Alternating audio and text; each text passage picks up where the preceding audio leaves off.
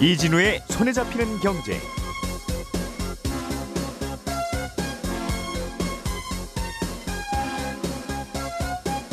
안녕하십니까 이진우입니다.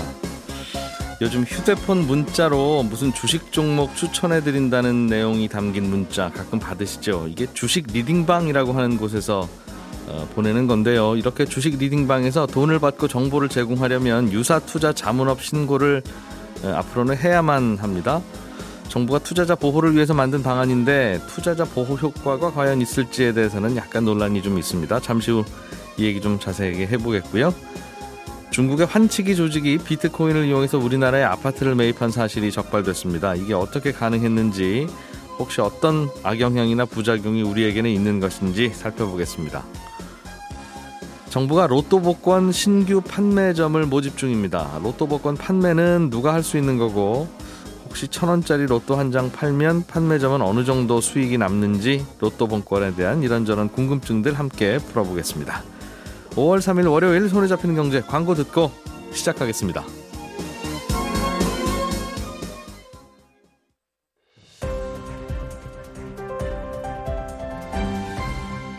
이진우의 손에 잡히는 경제. 예, 복잡하고 어려운 경제 뉴스를 조금이라도 쉽고 재밌게 전달하려고 애쓰는 세상 유익한 프로그램 손에 잡히는 경제 시작하겠습니다. 김현우 행복자산관리연구소장, 고란 경제전문기자, 그리고 손에 잡히는 경제 박세훈 작가 세 분 나오셨습니다. 어서 오세요. 안녕하세요. 네, 안녕하세요. 아, 길게 써 있어서 다 읽기도 힘들기도 한데 되게 민망하네요. 그죠? 그거 청취자들이 알아서 그렇게 그렇다고 인정해주고 끄덕끄덕 하면 되는 걸 네. 우리가 꼭 그렇다고 막 주장하려니까 제작진의 마음가짐이랄까요. 예 김현우 소장님 네. 주식 리딩방이 자격 없이 하면 퇴출시키겠다는 게 당국의 생각인 것 같아요. 네. 주식 리딩방이라는 건 이런저런 수단을 통해서 이런 주식 좋을 것 같습니다라고 추천해주고 그렇죠. 그 대신 돈 받는 겁니까? 네, 맞습니다. 그 돈을 받지 않으면 누구든 해도 상관없어요. 아무런 예. 자격도 없어도 되고 예. 이런 종목 좋습니다. 내일 널뛰기 할 것 같아요. 어, 크게 폭등할 것 같습니다. 요즘에 그런 문자 많이 받잖아요. 네. 이게 과거에는 증권 방송이나 뭐 블로그, 카페 이런 것을 통해 가지고 홍보가 됐는데 이제는 카카오톡, 오픈 채팅방 아니면 유튜브 이런 것들로 형태가 진화하고 있고 예. 여기에서 불법 행위라든가 민원이 급증하고 있어서 이에 대해서 손을 대겠다라는 겁니다. 음. 아, 문제는 그렇게 아무나 그런 리딩 뭐 이런 거 할 수는 있는데 돈을 받는 게 문제예요. 음, 예. 돈을 받고 정보를 제공을 하려면 유사 투자 자문업이라는 거를 신고를 해야 되고 네. 이거는 뭐 리딩방뿐만 아니라 뭐 유튜브 뭐 이런 개인 방송 다 포함을 합니다. 네. 어, 뭐 회원 가입비라는 거 혹은 수수료 이런 걸 받으면 무조건 다 해당이 되는 것이고 이렇게 신고를 하게 되면 이 특정인을 대상으로 1대1 상담은 불가능합니다. 그리고 뭐 투자자의 재산을 일인받는다거나 이런 건 당연히 안 되고 음. 보관도 안 되고요. 네. 뭐 직접 금융 상품을 매도하거나 매매하거나 중개하는 것도 전부 다 금지입니다. 그러니까 오로지 할 수 있는 건 불특정 다수를 대상으로 무차별적인 정보를 제공하는 것까지만 허용이 되어 있어요. 음. 근데 요즘에 보면 그 카카오톡 오프 채팅방이나 이런 것들은 양방향 대화가 가능하잖아요. 서로. 예, 우리가 예. 초대 받아가지고 거기에 뭐 안녕하세요 인사를 할 수도 있는 거고 음흠. 그렇게 양방향으로 대화를 하고 1대1 이 채팅이 가능한 건 안 되는 거기 때문에 네. 이것도 앞으로는 좀 막겠다. 채팅이 불가능하도록. 그리고 유튜브 같은 경우에 그 청취 시청자의 어떤 질문에 음. 응답을 하는 경우 네. 응답해가지고 뭐 별풍선 이런 거 받을 수도 있잖아요. 슈퍼챗이나 이런 것들도 제재 대상에 포함이 된다. 음, 의외로 좀 넓어질 수 있겠네요. 유사 투자 자문업에 대한 제재 범위가. 네, 지, 지금까지는 없던 형 행태 이 행위들이 음. 이 나오고 있으니까요. 유튜브는 시청자들이 댓글로 질의를 하면 답을 해주고, 네, 물론 그분께만 개인적으로 답을 해주지는 않겠죠. 않겠는데 그게 어.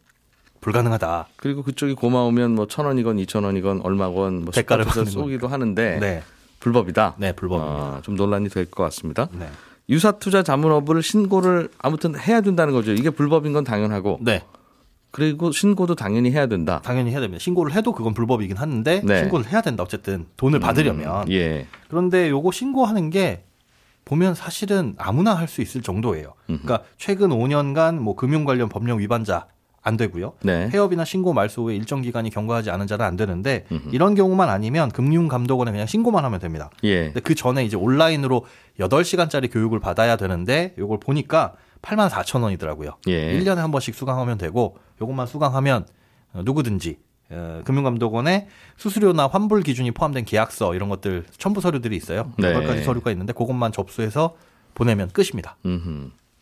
그러면 일단은 지금 과거에 비해서 바뀌는 건 네. 유사 투자 자문업으로 등록 안 하고 이런 리딩방을 하고 계시면 등록을 하세요. 네. 라는 건데 등록은 방금 말씀하신 듯이 8만 4천 원에 온라인으로 8시간 하면 누구나 할 수 있는 거니까. 네, 사실 등록이 아니라 신고입니다. 그러니까 일정한 자격 요건도 없고 예. 그냥 한 합니다라고 얘기만 하는 정도라서 음. 등록이 아닌 신고라고 표현을 하고 그럼 뭐 어려울 것도 없고. 예. 어, 누가 하고 있는지 당국이 좀 파악이나 좀 해보자. 그겁니다. 어, 라는 것 같고요. 네. 그럼 뭔가 이런 피해가 있을 때 보상을 받거나 좀 달라지는 건 없어요? 일단 두 가지예요. 이렇게 하게 되면 이 예. 피해가 발생할 수 있는 피해를 생각해 보면 뭐 회원 가입비와 관련된 부분 또는 이제 투자 손실에 관련된 부분인데 일단 회원 가입비나 수수료 관련된 부분에서의 분쟁은 과거에 뭐 해지를 중간에 청구를 했을 때 예. 과도하게 위약금을 문다거나 100만 원을 내고 들어갔는데 한 달만 하고 저 그만둘래요 했더니 아한 푼도 못 돌려드립니다. 이런 경우 뭐 이런 음. 거에 따라서는 공정위에 소비자 분쟁 해결 해결 기준이 있는데 이거에 따라 가지고 보호를 해주겠다라는 거고 결국 이제 분쟁은 조정 신청을 해야 되는 거고요. 그거는 과거에도 할 수 있었던 거 아닙니까? 이런 맞- 거야? 어차피, 어차피 민사 소송의 영역이니까. 네, 맞습니다. 친구한테 돈 빌리고 못 받고 하는 것도 다투면 되는 거니까. 그렇죠. 그러니까 들여다볼 수 있다는 것만 달라지는 건 없는 것 같고 일단 누가 이렇게 하고 있는지 당국이 좀 알고 싶다.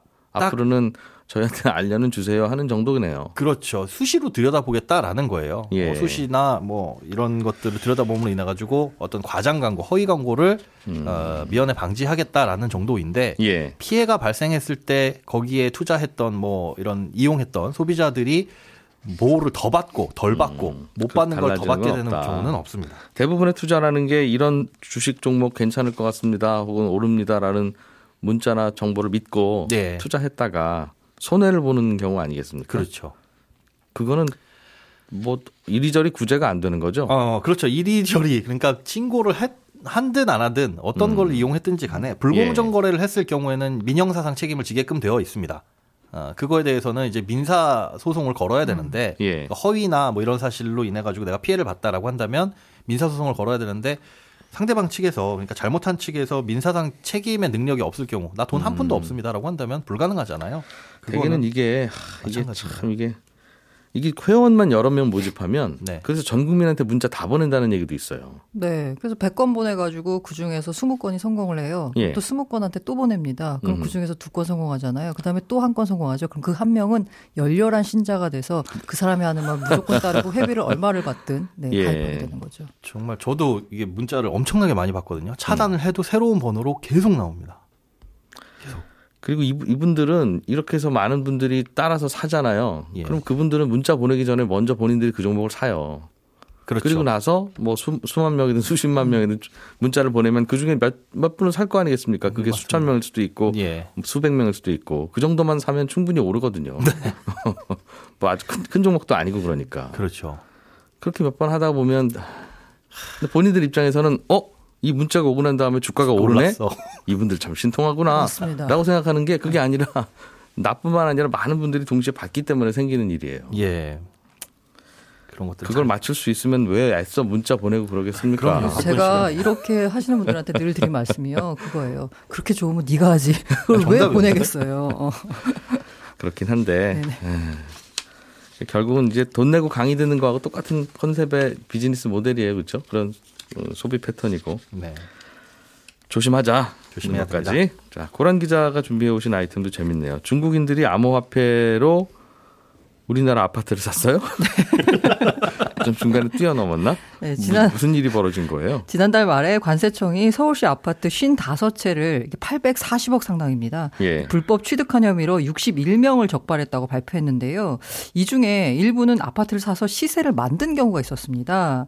2019년 12월에요. 중국인들이 이제 서, 서- 그 성수동에 있는 아파트를 하나 샀는데요. 예. 이게 이른바 비트코인 환치기를 통해서 불법 자금을 활용해서 이 전용 면적 84제곱미터 30평대죠. 음. 29억 원에 샀어요. 이게 그러니까 중국에서 우리나라로 아파트 살려면 중국에서 일단 환전을 해서 우리나라로 달러를 보내고 음. 그 달러를 다시 우리나라에서 다시 환전해서 원화로 바꾼 다음에 음. 아파트를 사야 되는데 그게 아니라 그냥 코인을 보냈다는 뜻입니까?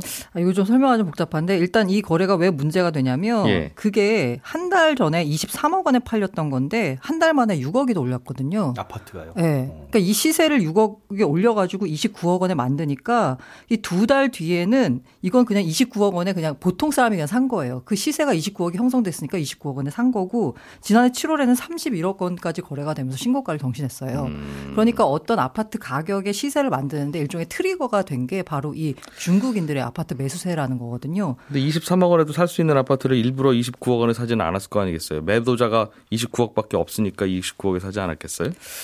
그러니까 이게 본인들이 서로 짜고 올려서 그렇진 않겠지만 나머지 다른 물량들을 비싸게 팔았다면 어. 의심을 할수 네. 있는데 왜 옛날 거보다 비싸게 샀냐 그러면 의심 가는 부분은 빨리 사고 싶으니까 네. 아마 더 줄게라고 해서 샀다는 거 의심을 할 수 있는 거죠. 음, 그래도 결국은 비싸게 팔고 차익 남기는 게 목적일 거라면 이분들은 가능하면 싸게 싸게 사고 싶었을 텐데 음. 네네. 어쨌든 아파트를 샀다. 재긴 힘들죠. 예, 예. 네. 근데 어떻게 샀냐라고 보면 사실 그래서 이제 관세청의 적발을 아까 제가 51명이라고 말씀드렸는데요. 이 중에 34명이 중국 국적입니다. 그리고 이들 대부분이요. 사실 뭐 여러 가지 여러 가지 불법 외환 거래를 활용했는데 그 중에 비트코인 환칙이라는 신종 환칙을 활용을 했고요. 예. 이게 사실 중국인들이 해외 부동산을 굉장히 사랑합니다. 그래서 음. 부동산을 굉장히 좋아하는 민족 같아요. 예. 해외 부동산 투자 열심인데요. 미국 부동산 협회를 보니까 이 지난해 중국인의 미국 주택 매입액이 115억 달러. 전체 외국인 매매량의 6분의 1에 달합니다. 아마 일- 미국에 사는 외국인 중에도 인구도 6분의 1일 거예요, 중국인들은. 아니, 그 특별히 일- 이분들이 뭘 좋아해서가 아니라 네. 그냥 비슷하게 샀는데 그 중국인들이 많이 사라고 하면 그냥 중국인들이 많아서 중국인도 6분의 1은 안 되죠. 미국에서 인종상. 네. 그런가요? 전, 네. 전 세계 인구의 한 6분의 1쯤 되지 않나요, 아, 중국인들이? 전 세계 인구에 예. 그 일본에서도 중국인 부동산 거래가 활발하고요. 네. 이 주- 국내에서도 중국인의 국내 주택 거래가 2015년에는 2,400건 정도였는데 지난해에는 6,200건이 돼서 네. 세배 가까이 늘었습니다. 근데 문제가 뭐냐면요. 중국 외환 당국이 이게 중국에 있는 자금이 해외로 나가는 걸 굉장히 싫어해요. 음. 그렇겠죠. 네. 그래서 연간 외화 반출 규모를 1인당 5만 달러로 제한합니다. 안 그러면 다 중국에 있는 자산들 다 네. 빼서 바깥으로 보내려고 할 거고 그 과정에서 달러가 유출되니까. 네. 그래서 해외 부동산을 사려면 반드시 외화를 반출해야 되는데 이게 안 되니까 그 등장한 신종 수법이 바로 암호화폐를 이용하는 겁니다. 음. 그러니까 이제 중국인 CC 같은 경우에 예. 2018년 현지에서 4억 5천만 원을 이제 마련합니다. 네. 이걸 마련해가지고 위안화를 환치기 조직한테 입금을 해요.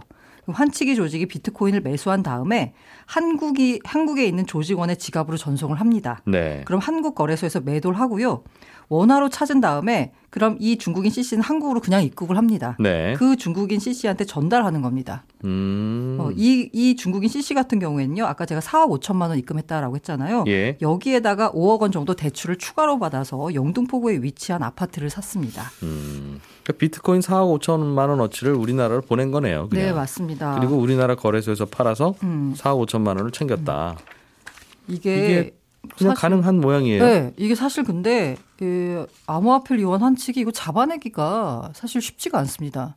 음. 중국인 조직원들이 이용하고요. 그걸 찾는 사람과 이거 받는 사람이 또 다르잖아요. 예. 이거 어떻게 잡아냈냐라고 봤더니 관세청 같은 경우에 잡아낸 경우를 환치기에서 출발한 게 아니라 부동산에서 출발했습니다.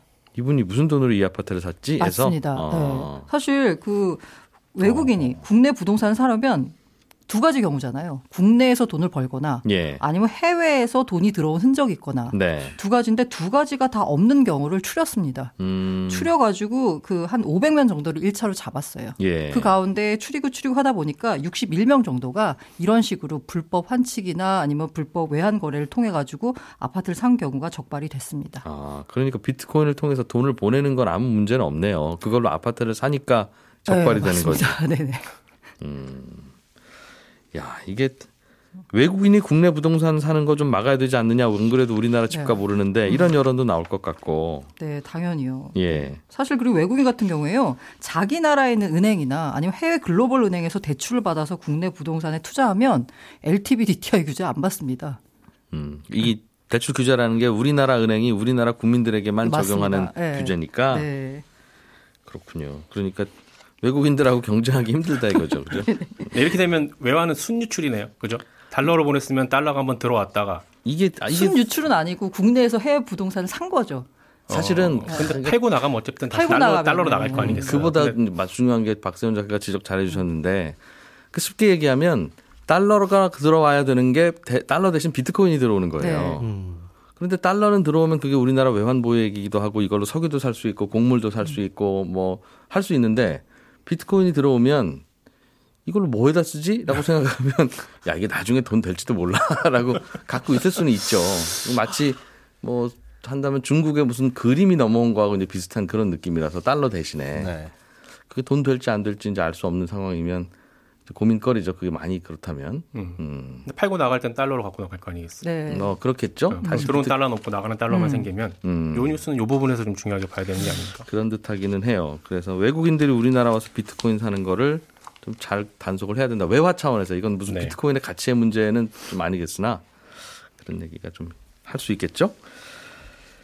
자, 로또 복권 판매 신규 모집, 네. 로또 복권 판매점 신규 모집을 합니까? 네 그렇습니다. 17일까지 하고 있습니다. 그러니까 로또 복권 판매점 하실 분 손 드세요 이 그렇죠. 얘기죠.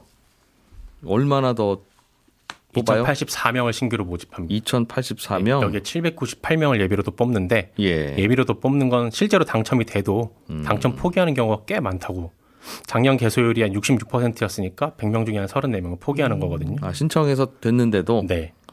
그러면 신청을 왜 하셨을까 싶긴 한데 어쨌든 지금 전국의 로또 판매점이 몇 개쯤 됩니까? 대략 7천 개 정도 있고요. 어, 많이 늘리네요. 그럼 한 2천 개 정부의 더. 목표는 9,582개까지 늘리는 게 정부 목표입니다. 음.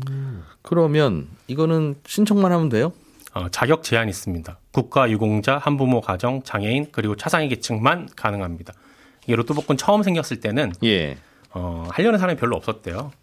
누구나 할수 있었는데 예. 장사가 좀 되는 걸 알게 된 후에 신청을 많이 하니까 판매 자격이 제한을 둔 거고 아, 추첨으로 하기도 뭐하니 좀 어려운 분들 우선으로 주자. 그렇죠. 근데 음. 또 몰리면 어, 공개 추첨합니다. 작년 같은 경우에 경쟁률이 34대 1이었어요. 이건 국가유공자, 한부모 자녀, 장애인 등등의 요건을 갖춘 분들끼리 경쟁한 거예요. 그렇습니다. 15년에 114대 1이었습니다. 경쟁률. 아, 그런 분 100분이 모이면 한 분이 간신이 되는. 네. 근데 되고 나서 안 하시는 경우도 있다고요? 있습니다. 왜 안 하냐면 어, 일단 자격이 되니까 신청을 했는데 예. 어, 판매 장소는 본인이 찾아와야 되거든요. 예. 근데 찾아봤더니 아우 임대료가 너무 비싸더라. 안 맞더라. 아, 일단은 자격을 따고 난 다음에 가게를 정한다. 그렇습니다. 하기가 그렇겠죠. 덜컥 가게만 그렇죠. 정했다가 자격이 안 되면 안 되니까. 신청할 때는 시 구까지 지정을 하게 돼 있거든요. 네. 어, 그 다음에 이제 구 안에서는 본인이 마음대로 정할 수 있고 근데 로또 판매점 뭐 그냥 아무데나 열면 되는 거 아닙니까? 그게 이제 비싸다 이거죠. 목이 좋은 곳은. 그렇죠. 임대료가. 아. 사실 로또 판매점이 뭐 다른 물건을 갖고 와서 팔기도 하지만 네. 주수익은 로또 복권인데 어, 그게 안 팔리게 되면 임대료를 못 내게 되는 상황이 오니까. 음, 그럼 자기가 위치를 정한다. 그렇습니다. 대신 거리 제한은 있어요. 주거 지역이냐 상업 지구냐에 따라서 50m부터 최대 300m까지. 어디로부터? 그러니까 다른 경쟁 로또, 다른 판, 경쟁 로또. 판매점으로부터. 네, 네, 아, 그래서 실제로는 인기는 뜨겁지만 네, 실제로 하시는 분들은 또 그 안에서는 많지는 않은 그렇죠. 세 명 중에 두 명 정도만 하는 그렇습니다. 그리고 이게 이사를 가게 되면 본인이 예, 판매 자격이 상실이 됩니다. 오? 그건 또 왜요? 어, 이, 그 신청할 때 예. 그 장소, 그 동네에서만 하게끔 신청을 해둔 거라. 그리고 이 관리 감독을 시구에서 하고 있거든요. 아, 그 개인이 자기 집 이사하는 건 괜찮고 네. 가게를 옮기는 가게를 옮기는 건 된다. 안 됩니다. 예, 판매 자격 상실됩니다. 내에서는 되고요. 네. 그러면. 네. 어. 부득이하게 이사 가야 된다면 판매 자격 반납해야 합니다. 아, 그렇군요. 네. 지방으로 멀리 이사 가는 건 또 불편해진다 그 말이네요. 그렇죠. 한번 이렇게 자격증을 얻으면 이거는 계속 할 수 있어요? 결격 사유 없으면 영원히 가능합니다. 결격 오. 사유라는 건 예. 본인 사망 또는 뭐 판매자가 죄를 지어서 기소유예 이상의 처벌을 받는다거나 네. 부도나 파산 또는 세금 체납했을 경우 등 음. 매년 계약 갱신합니다. 예, 특별한 문제가 없으면 계약갱신 청구권이 있네요. 어. 이건 잘 되는 것은 굉장히 잘 된다고 하던데. 네, 이거 제가 그래서 예. 어, 기재부랑 이거 저희 판매 대행하고 있는 쪽에 물어봤어요. 작년에 예. 얼마나 제일 많이 번 데가 얼마를 벌었습니까? 궁금한데. 공개를 절대 안 한대요. 왜 안 하냐면 어, 예전에는 한번 공개한 적이 있는데 어디서 제일 많이 파는지? 예, 어디서 제일 많이 팔렸고 제일 많이 판 곳이 수익이 얼마인지를 공개한 적이 있는데 예. 그랬더니 다 이만큼 버는 줄 알고 다들 이렇게 좀 다, 잘못 생각하시더라. 아, 그래서 요거는 공개를 안 하고 있다고 합니다. 예. 하다가 장사 안 되면 접을 수는 있죠. 접을 수는 있죠. 내 맘대로. 예, 반납하면 됩니다. 판매 자격. 예. 본인이 혹시 사망하거나 아니면 나 이제 나이가 들어서 또는 뭐 다른 이유로 안 하고 가족이 할래요 해도 됩니까? 음, 가족이 같이 공동 운영하는 건 괜찮습니다. 대신에 아. 본인이 사망한 경우에는 예. 반납해야 됩니다. 중간에 나는 아니고 제3자에게 권리금 받고 넘기는 안건 됩니다. 그건 안 돼요. 예. 공식적으로는 안 되지만 하기도 하겠는데요. 이면 계약을 맺으면 예. 할 수도 어, 있는. 다만 이제 거죠. 인기가 있는 곳만 가끔 이분들은 나쁜 생각만 하세요. 거기까지는 제가 뭐라고 말씀 못 드리겠는데 공식적인 답변은 네. 요거 매년 매년 나가요. 합동 정기 감사도 아. 나가고 암행 감사도 나가고 나갑니다. 어, 그쪽 말로는 다 적발된다고 하니까 예 어. 알겠어요. 어 이거 보통 로또 판매점들 그 홍보할 때 홍보가 뭐가 있겠어요? 똑같은 로또 파는 거니까. 네. 더 친절하기도 애매하고. 그러니 여기서 1등 일등 많이 배출. 나왔습니다. 어, 그렇죠. 이런 게 이제 유일한 홍보거리인데 네. 사실은 그게 사실인지 아닌지도 잘 모르겠어요, 저는. 네. 그래서 저도 물어봤는데 예. 어, 시군구에서 아까 관리 감독 한다고 했잖아요. 어, 여기서 점검을 수시로 나가고요. 네. 복권 판매 대행사랑 기재부에서 합동 정기 감사 나가고 음. 그래서 과장 광고한 거 적발되면 시정 조치하라고 하고 그 후에 또 그러면 판매 자격 회수하기도 합니다. 아니다. 그거는 믿어도 되는 거네요. 그럼 네. 1등 몇명 네. 배출하고 그리고 공개가 돼요, 사실. 이번 주 1등은 어느 동네에서 나왔습니다. 이게 아. 공개가 예. 됩니다. 홈페이지 들어가면. 음. 로또 살 때 신용카드로는 왜 못 삽니까? 이런 질문이 많이 있어요. 어, 복권 판매가 사행 산업에 속해서 그렇습니다. 이거 복- 카드 허용을 해주면 너무 많이 사갈 거기 때문에 카드 거래는 안 되게 막아뒀고 현금 영수증 발행이 안 되는데 네. 유가증권에 속해서 현금 영수증 발급이 안 됩니다. 음, 현금 영수증도 안 되고 신용카드도 안 되고 안 됩니다. 오로지 현금으로만. 그렇습니다. 그러나 이제 얼마치 파는지는 다 기계로 측정이 찌릿찌릿 다 되니까. 나오니까요. 그 기계는 사야 돼요, 업자가? 아닙니다. 대여해 줍니다. 정부에서. 정부에서. 네. 보험료 연 4천 원만 납부하면 됩니다. 그런 것까지 어떻게 하세요? 정말 신기하다. 로또 복권이 한 장에 요즘 천 원인가요? 한 장에 다섯 게임이니까 5천 원이고요. 한 예. 게임이 천 원이죠. 그렇죠. 그 한 게임 사면 얼마가 남습니까? 어, 천원 중에 55원을 판매자가 가져가고요. 예. 나머지 금액 중에 500원은 당첨금으로 나가고 음. 435원은 복권 기금으로 나가고 10원이 아까 말씀드린 위탁 대행사 동행 복권이 가져가서 운영비로 쓰고 자기들 월급으로 쓰고 하는 그런 구조입니다. 판매자는 55원 남기는군요. 천 원에 그렇습니다. 대해서. 네. 그렇군요. 야, 이것저것 배우다 보니까 또 시간이 다 지나갔네요. 어, 저 음악 소리 들으면 이제 그만하라는 얘기인데. 박세원 작가 고생하셨습니다. 네. 예. 자, 손에 좀 잡히는 경제 오늘 아침 순서는 여기서 마무리하고요. 또 11시 5분에 공매도 이야기하러 다시 모이겠습니다. 고맙습니다.